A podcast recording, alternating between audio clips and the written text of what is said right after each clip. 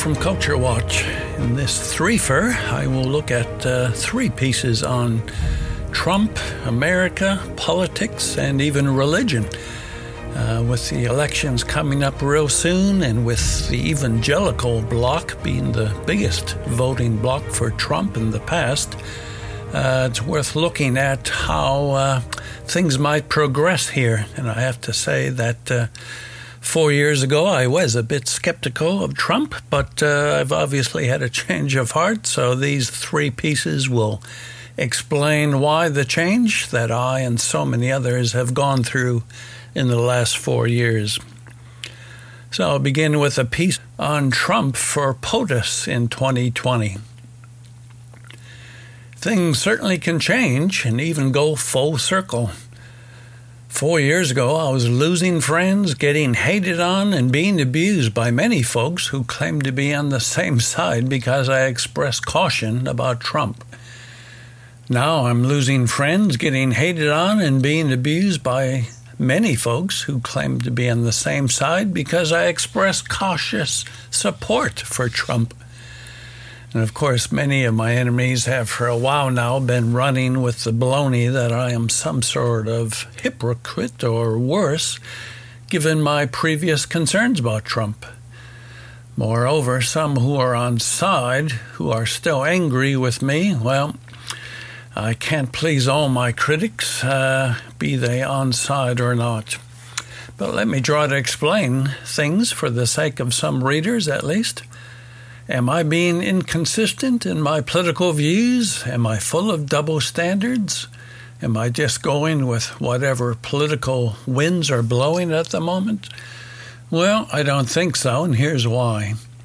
Did I have some very real concerns about Trump four years ago? I sure did, and for a very good reason. I and so many other Christians and conservatives had to assess the man as he was at the time and as he had been. And for millions of us, it seemed pretty clear back then that he was hardly a consistent constitutional conservative. Indeed, for much of his life, he was not even a Republican.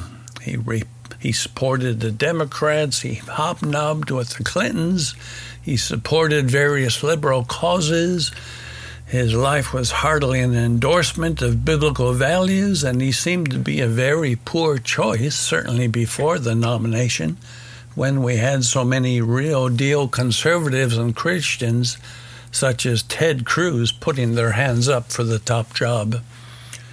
So, those of us who were committed Christians and conservatives had every reason back then to be very concerned about Trump being the one that we had to run with. Sure, we all knew that Clinton was a real disaster, but we had plenty of legitimate concerns about how Trump would fare. And for daring to very publicly and persistently express my concerns, both before and shortly after that election, uh, I went through a rather hellish time indeed. So many people were utterly incensed at me and made it clear I was a traitor or worse. Sadly, I did lose a fair amount of friends back then. Many conservatives and Christians unfriended me on the social media, and I had to unfriend a few of them as well. It was a somewhat dark time, and I did not like it one bit. It is said that politics and religions are things that we're not supposed to talk about in polite society. Well, I can see why. But the bottom line is this I was never a never Trumper. I simply had plenty of very real concerns about running with the guy. So, what has changed since then? Well, quite a bit. First of all, we now have uh, three years of which we can assess how he's performing as president. In many ways, he's done much better than I and many others had expected. We can, of course, look at the very impressive economic figures which are important to a nation. And almost all of this has been very good. Low unemployment rates, jobs growth, various trade deals, and the like have all indeed made America greater again. But of course, conservative and Christian Uh, folks like me look not just to economic indicators, we also are concerned about moral and cultural issues. Thus, to see some solid Supreme Court justices being appointed is one good indicator. And Trump has been quite good on various pro life issues, which is another important matter. A pro life president is vital, as I have written of late. And Trump's been getting better and better at this, including being the first U.S. president to speak at the annual March for Life in Washington, D.C. But sadly, he's been a bit of a mixed bag in some issues. Uh, for example, homosexuality. he has done and said some good things in this regard, but he's also done and said some uh, less than helpful things. So it would be nice if we were more consistent here, certainly.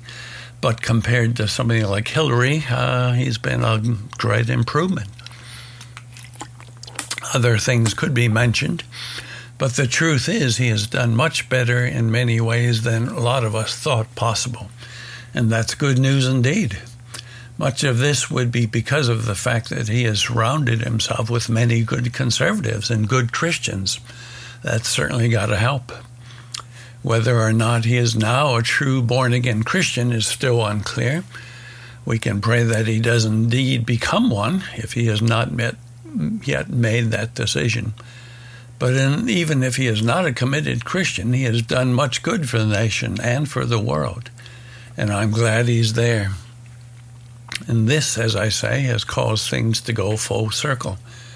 Whereas before I had many people tearing into me for not supporting Trump, now I got heaps of folks tearing into me for supporting him.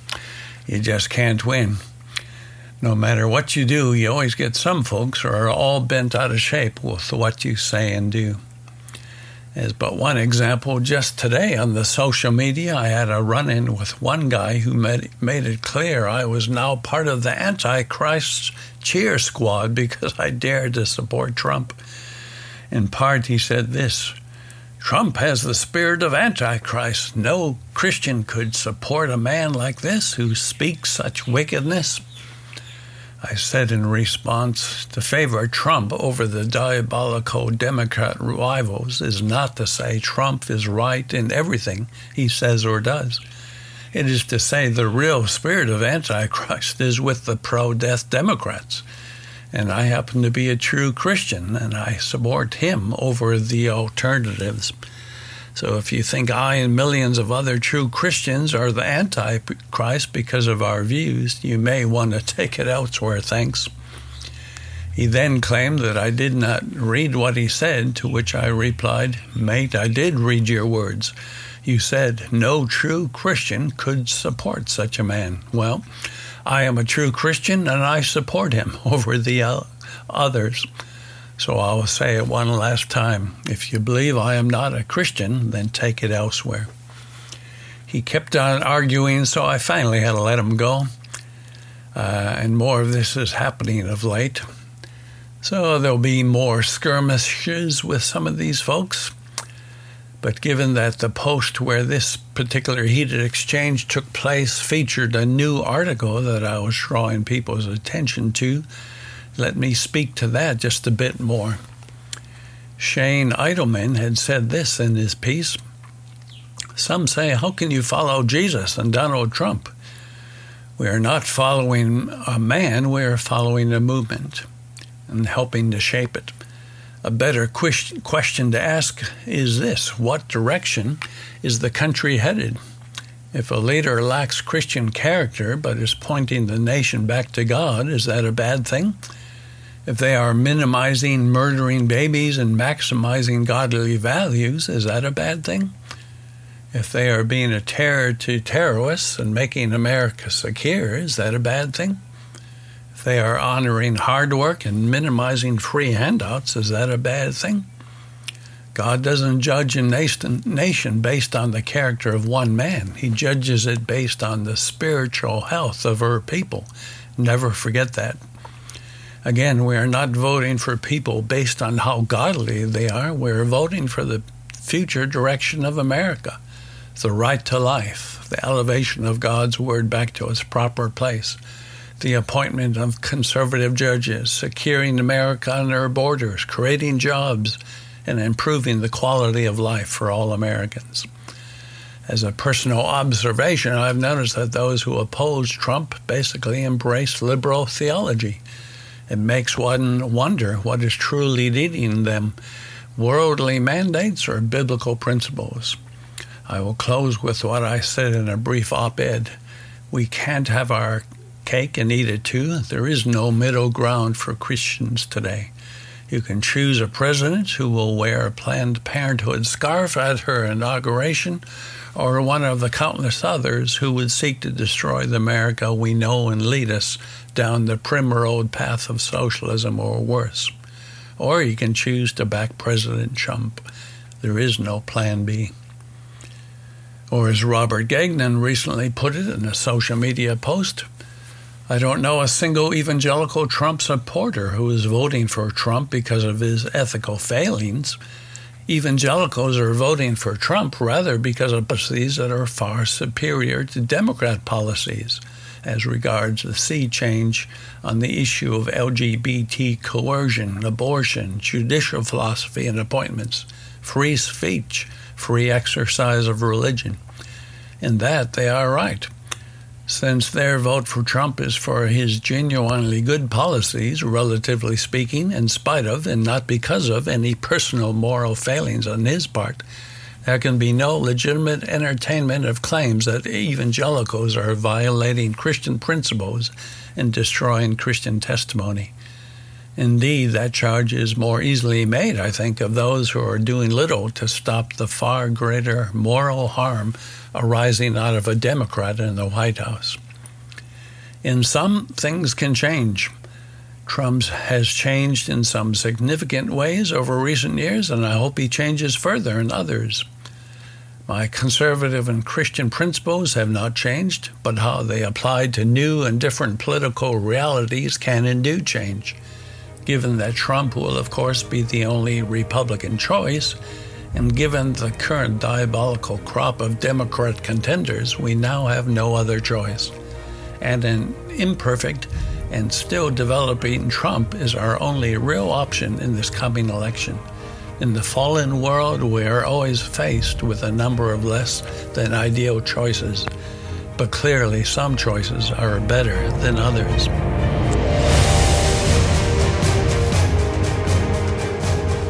Evangelicals and Trump. Those who have followed me over the years know that I wrote quite a lot about Trump back in 2016. Back then, I and others had plenty of concerns about the guy. But during the past four years, he has proven to be far better than many of us thought. But the debate still rages amongst Christians, especially evangelicals, concerning Trump and how we might vote this time around. There are, however, many Christians like me who have shifted from hesitancy to support for Trump, warts and all. Sure, we knew full well back in 2016 that a Clinton win would have been bad news, but we've seen just how far further to the left the Democrats have now moved over the last four years. Uh, never have the Dems been this far to the left in their history, and a Biden Harris win really would be disastrous for the U.S. But still, some evangelical leaders are trying to tell us not to vote for Trump, or at best, not to vote for either. Uh, American pastor John Piper is one famous example of this. He recently wrote a piece saying, that, uh, well, we really shouldn't go for Trump at all, but Biden is no better. Sins like pride and such are just as deadly as abortion and so on. So, uh, somewhat confusing and concerning piece, many of us thought. For example, uh, the sin of abortion, well, it leads to actual physical death. Sure, pride is a sin but it doesn't lead to the death of the innocent. And I'm sure that people like Piper are aware that not all sins are equal, and I've written about that before as well. So, how can we respond to someone like Trump?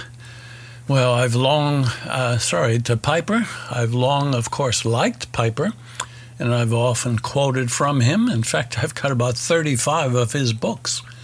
He's been a key popularizer of the theology of Jonathan Edwards, one of America's greatest theologians and philosophers. So I always appreciate what he has to say, but here, well, I've got to beg to differ. The stakes are getting a bit too high, and to effectively waste a vote like this is really not being helpful.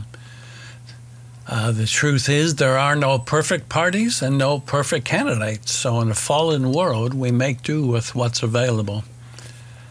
Uh, I've uh, often had a lengthy discussion on this with others. Let me draw upon some wisdom from others. James White said this John's Pi- John Piper's article demonstrates that even godly men can fall into the same pit of error. This isn't either about Trump or Biden, both of whom are horribly flawed candidates. This is about a Marxist revolution and whether we will even get to vote in 2024. The reality I wish he understood is seen not in Trump's arrogance or Biden's cowardice, but in Trump's history in that Marxism brings death and tyranny. One side is literally promoting the utter abolishment of the image of God I do not understand how this can be missed. I would get, but disagree with Piper saying he cannot vote for Trump due to morality or Biden due to worldview and cowardice. But if this is a statement that he believes you could positively promote, the worldview pro- professed by Kamala Harris, well, that's astonishing, if deeply disappointing, if true. Or as Jenna Ellis tweeted, unfortunately, John Piper conflates the responsibility and privilege of voting with the need for the church to take a more active role in culture. We must vote to protect our God given right to be the church. This article is designed to suppress Christian vote. Don't let it and several full length articles can be cited here. A, full, a few quotes from an article by Gary DeMar can be run with. He says there are stark differences between the two political parties on most issues. When weighed on the scales of God's law, it's clear that the Democrats deserve all the criticism they are getting and then some. The Republicans need to be taken to task as well, but in terms of this election, the Democrats need to go down in flames. Seeing evil and doing little or nothing to stop it because it might undermine an authentic Christian witness is bewildering to me. The numerous policies being promoted by the Democrat Party will hurt Christians as well as our unbelieving neighbors. Abortion and forcing parents to allow their eight year old kids to change their sex are just two examples. If you love your neighbor, the choice on November 3 is clear. Piper offers no practical or tactical advice on how to confront the present social, cultural, and political evil. I'll end this with this. I'm sure the Jews being sent to the gas ovens were more concerned about their own physical death at the command of a tyrant than someone who might be arrogant but worked to stop the trains on the way to their doom. There is a difference, and anyone unable to note the difference is confused. I also like what Michael Brown had to say on this. He begins by offering seven areas in which he agrees with what Piper said, but he then goes on to discuss his differences. Here's part of what he wrote. To begin with, the political system itself is earthly and flawed, with all candidates being far from perfect. While it would be ideal for our presidents to be shining examples of morality and character, very few in our history would live up to that ideal. This is not to make excuses, but rather to be realistic. Next, it is one thing to elect a boastful, divisive leader. It is another thing to empower a party that will sanction the killing of the unborn or strip away religious freedoms or give free rein to, the, to foreign tyrannical regimes. When it comes to Trump, we can vote for his policies while saying, I don't like many of the things he does and feel his example is often very destructive. I will therefore speak out when he acts wrongly and will model something different in my own life. But a vote for Biden and the Democrats is a vote to empower a party that wants to impose an overtly godless agenda. Brown concludes Finally, when it comes to listing the sins of Trump, Pastor Piper may have gone a little too far. Has Trump promoted or practiced sexual immorality since announcing his candidacy? To the contrary, hasn't he expressed regret about some of his past actions? And does he get credit for keeping his promises and commitments in ways that few presidents in our lifetime have done? Once again, I wholeheartedly agree with Piper's emphasis on the gospel first rather than America first. But I wonder if future generations would understand if we explained the loss of our freedoms and the slaughter of millions of more babies by saying, yes, one party espoused those terrible policies, but we couldn't vote for the man whose party opposed them because he was too boastful and divisive. At times like this, my counsel is simple be idealistic in terms of living out your own faith as a witness for the Lord, but be pragmatic when it comes to casting your vote. And of course, Brown has penned a whole book on this, of which I did a recent book review. Other more generic pieces by evangelicals who critique the Christian for Biden camp can also be found let me offer just one last such piece by Peter Jones and just one paragraph from it. This election is an attempt at a cultural revolution. If Biden wins, we will be forced to live in a society made up of endless, irreconcilable identity groups whose rule depends upon pure power. The power grab will define Americans' political past as evil impose a cancel culture package that will undo the created structures of family and sexuality, protection of the unborn, Christian religion, every fair play based on the Constitution and free speech. It should be clear that the accusation of systemic racism now coursing through the veins of many of our institutions and corporations is actually a call for the overthrow of the so called corrupt American system and the way of life that made America the most civilized nation in human history. Suffice it to say that I have penned hundreds of articles over the years dealing with related themes, be it the case for Christian political and social involvement, the importance and the limits of politics, the need to not fully equate the gospel message with any one political party or program, and so on. At the very least, all Christians, certainly in America, must vote very carefully and very prayerfully in the next week or so.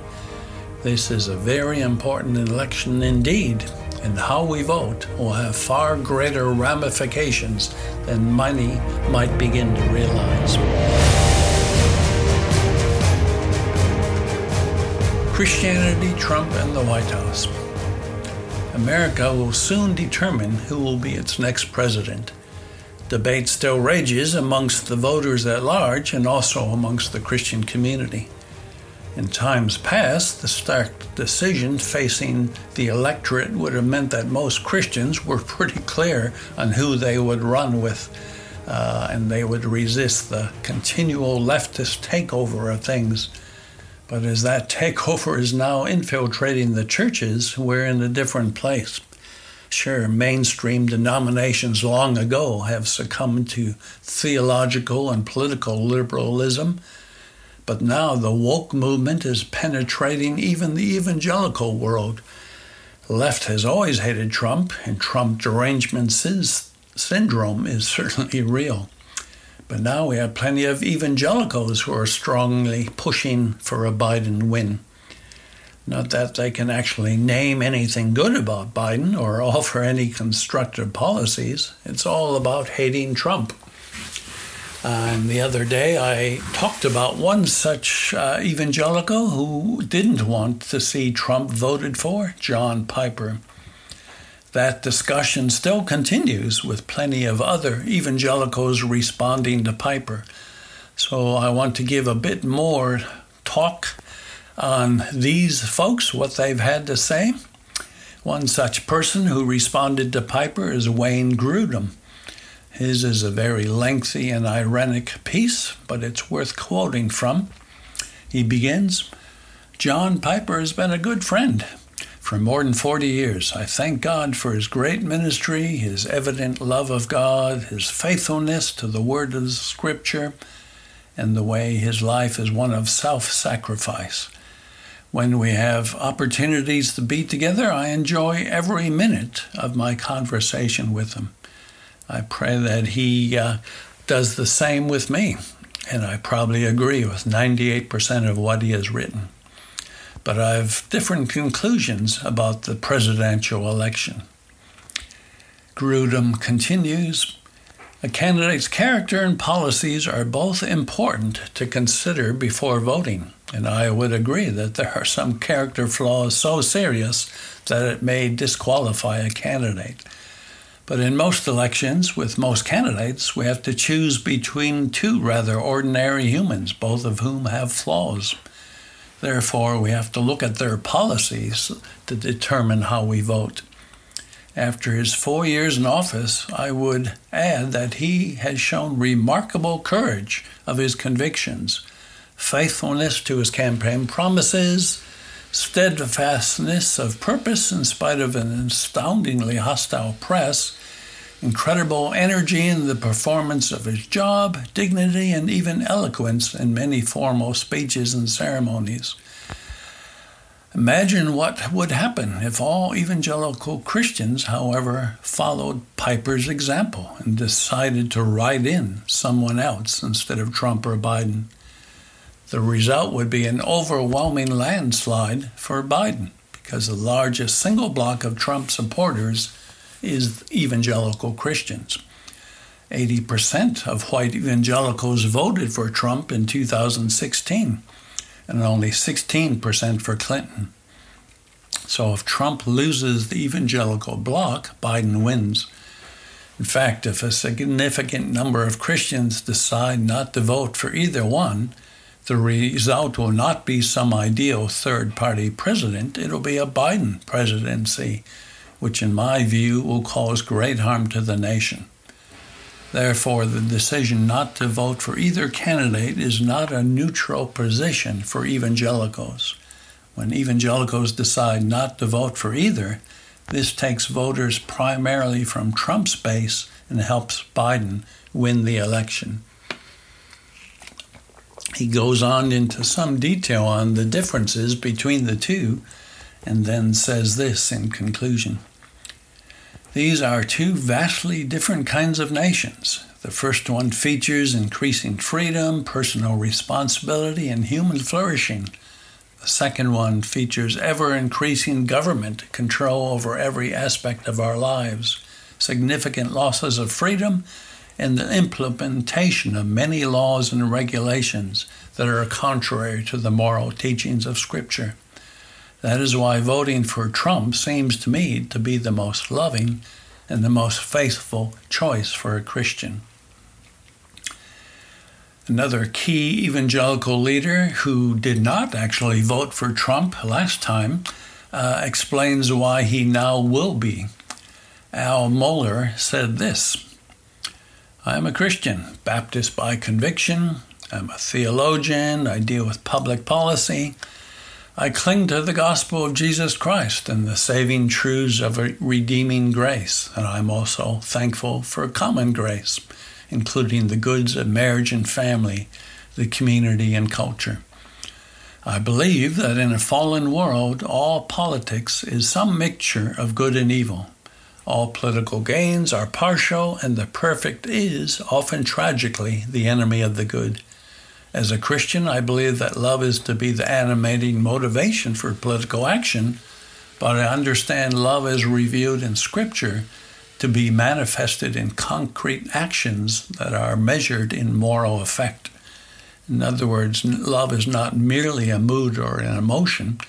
Love leads to policies that have good moral effects, not necessarily that to actions that earn the applause of the world. Thus, I'm reminded as a classical conservative in the Western tradition of the words of people like Edmund Burke, who affirm the very real but limited responsibilities of government, the importance of the rule of law, the classical defense of liberty, the vital importance of free associations, and the necessary alignment of human government with human nature. Mohler considers the life issues to be crucial here, as they should be. He says, just consider the fact that a Biden Harris administration would be the most pro abortion political force in American history. The Democrat Party is now so pro abortion that it wants no restrictions on abortion at all, led by Democrat governors such as New York and Illinois. They have adopted new abortion legislation which effectively allows abortion right up to the moment of birth. It would allow for unrestricted abortion in the case of Down syndrome, for sex selection, and other reasons. The Democrat Party is linked hand in hand with Planned Parenthood, not only the largest abortion provider in the world, but the engine for the culture of death, unmasked for having targeted unborn babies and for strategic removal of specific organs and tissues. This tears at my heart like no other. I agree, there's many other issues that press on the Christian conscience, racial injustice and the like. Christians must be concerned about immigration, refugees, and so on. But human dignity and the sanctity of life are even more basic truths, and I believe there is no hope for defending human dignity for all if it is died, denied in the womb. To be intellectually responsible is to recognize the array of issues confronting us, but the same intellectual responsibility demands that we know which questions are prior to others and which truths form the substructure upon human dignity and human rights depend. He says this in conclusion I'm thankful for my Southern Baptist convictions and my friends over the years and their stance on various issues. But Christian fellowship is based on shared conviction and common faith in Christ. My denomination is meant a shared passion for sharing the gospel, Christian ministry, convictions about marriage, human life, and so on. I know no church or denomination has all the right answers and makes all the right votes. On this side of the election, brothers and sisters will share different convictions about the way to go. Politics cannot become primary because then the church becomes secondary. So it's never far off from the horizon. If it does dominate the horizon, Christian fellowship can be undermined if it's given too much priority. A true belief that this presidential election, uh, with the control of the Senate, is at stake and it is going to be transformational. The stakes would not be higher. The difference between a Trump and a Biden admin will shape a generation and have a great deal to say to our future. My convictions lead me to a very clear conclusion on this election. I hope and vote for the election of Donald Trump and the Republican ticket for a second term.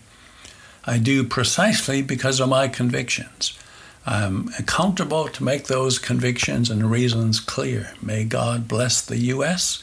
and may this nation bless the nations of the world. There are many more voices that could be featured here, both pro and con, but I have to agree with these two men. This may well be the most important American presidential election yet, and the stakes are enormous. As I keep saying, Christians must be very prayerful and careful as to how they vote. The fate of America and the West may well depend upon it. Bill Muehlenberg's Culture Watch podcast is a production of The Good Sauce, presented by Bill Muehlenberg. Thousands of Bill's articles can be read on his website, billmuehlenberg.com. To watch, listen to, or read more media without the SJW PC fact filter, visit goodsauce.news. That's good, S A U C E, dot news. Become a Good Sauce supporter for exclusive access to live and unedited interview recordings, including the conversations before and after the show.